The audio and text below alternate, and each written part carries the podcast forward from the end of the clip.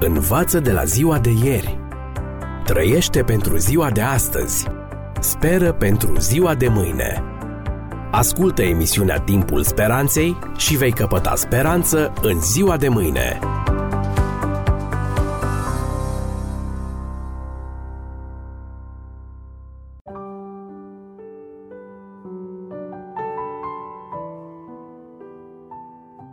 Stimați prieteni, bine v-am regăsit la o nouă ediție a ghidului radiofonic pentru supraviețuire în secolul 21 cu genericul Începe să trăiești.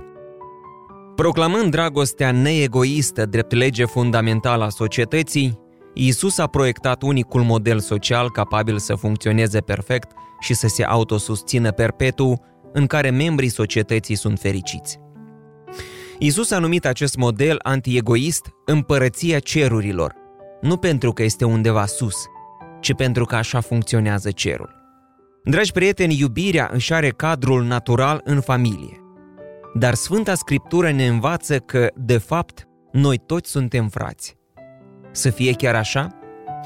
Surprinzător, un articol din revista internațională Natura, ediția din septembrie 2004, scris de trei savanți, demonstrează pe baza analizelor ADN că toți oamenii care trăiesc azi pe Terra, chiar și cei de pe continente diferite, au un strămoș comun surprinzător de recent care a trăit poate în ultimii 5.000 de ani.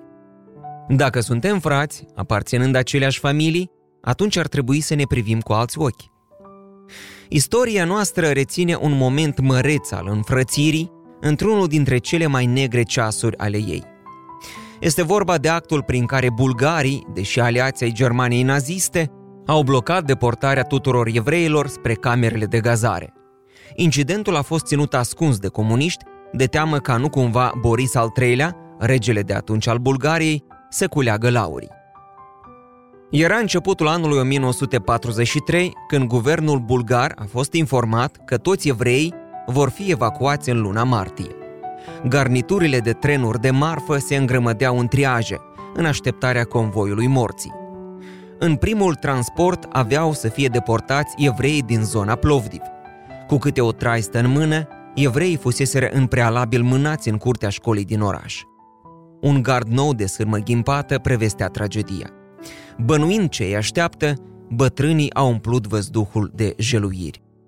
Vecini și necunoscuți s-au strâns, dând cei glas compasiunii.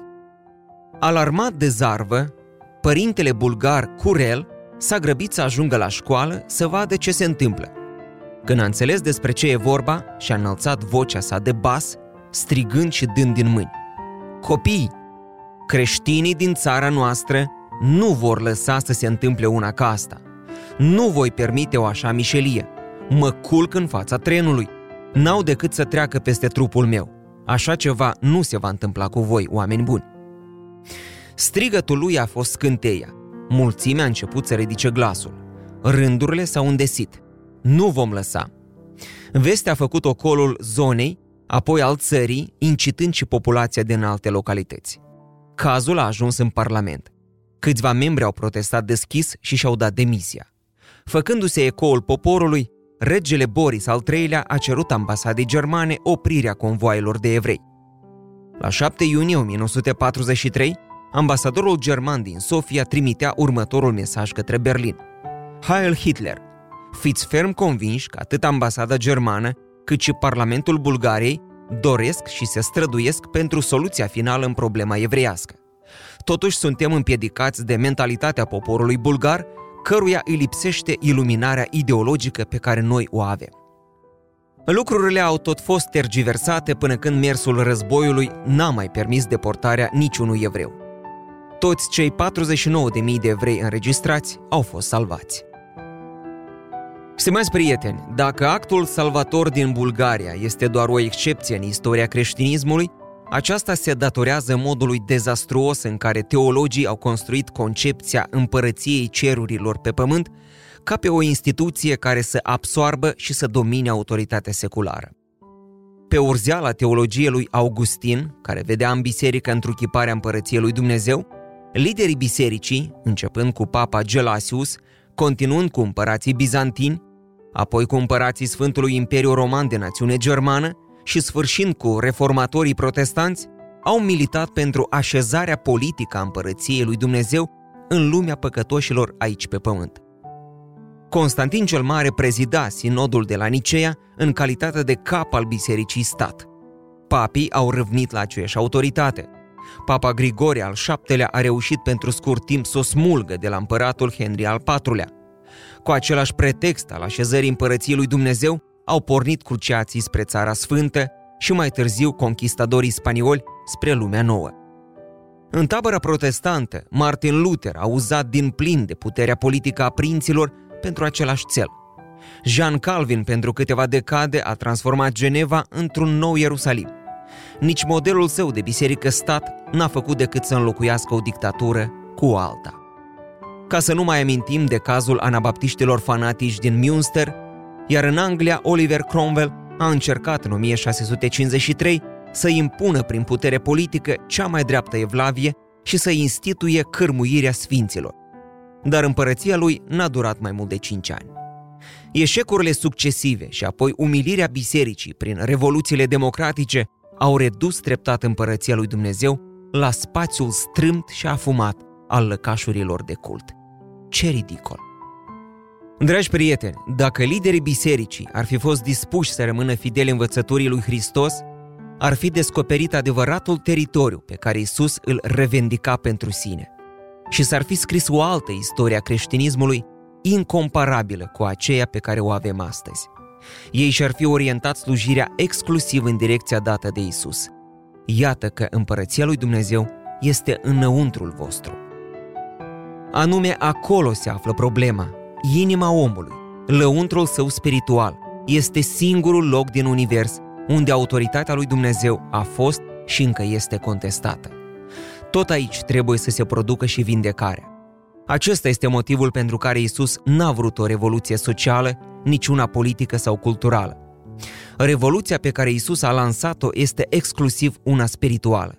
Reformarea inimii firești, mânate de porniri egoiste.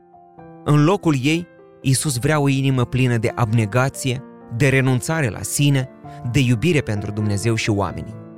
Voi scoate din trupul vostru inima de piatră și vă voi da o inimă de carne, spunea Dumnezeu prin gura profetului Ezechiel în capitolul 36.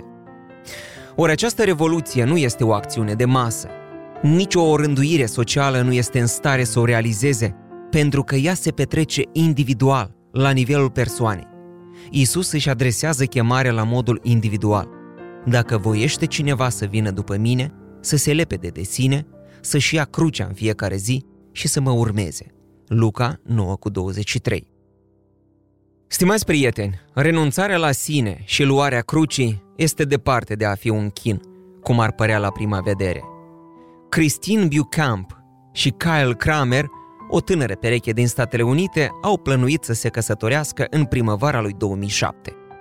Dar au hotărât să aibă o nuntă cam povești, cea mai fericită nuntă. Au calculat cam cât i-ar costa banchetul. Apoi au comandat 2,5 tone de preparate gustoase. În săptămâna anunții, au dat svoară prin cartier, invitându-i pe toți amărâții să vină în curtea bisericii în după amiază anunții. Imediat după slujbă, nuntașii au fost invitați nu la masă, ci la slujitul mesenilor. Cristin și Kyle și-au pus primii șorțurile cu inscripția Mirele și Mireasa și au dat tonul, servind toată noaptea peste 100 de familii nevoiașe. Presa i-a întrebat, de ce ați făcut așa?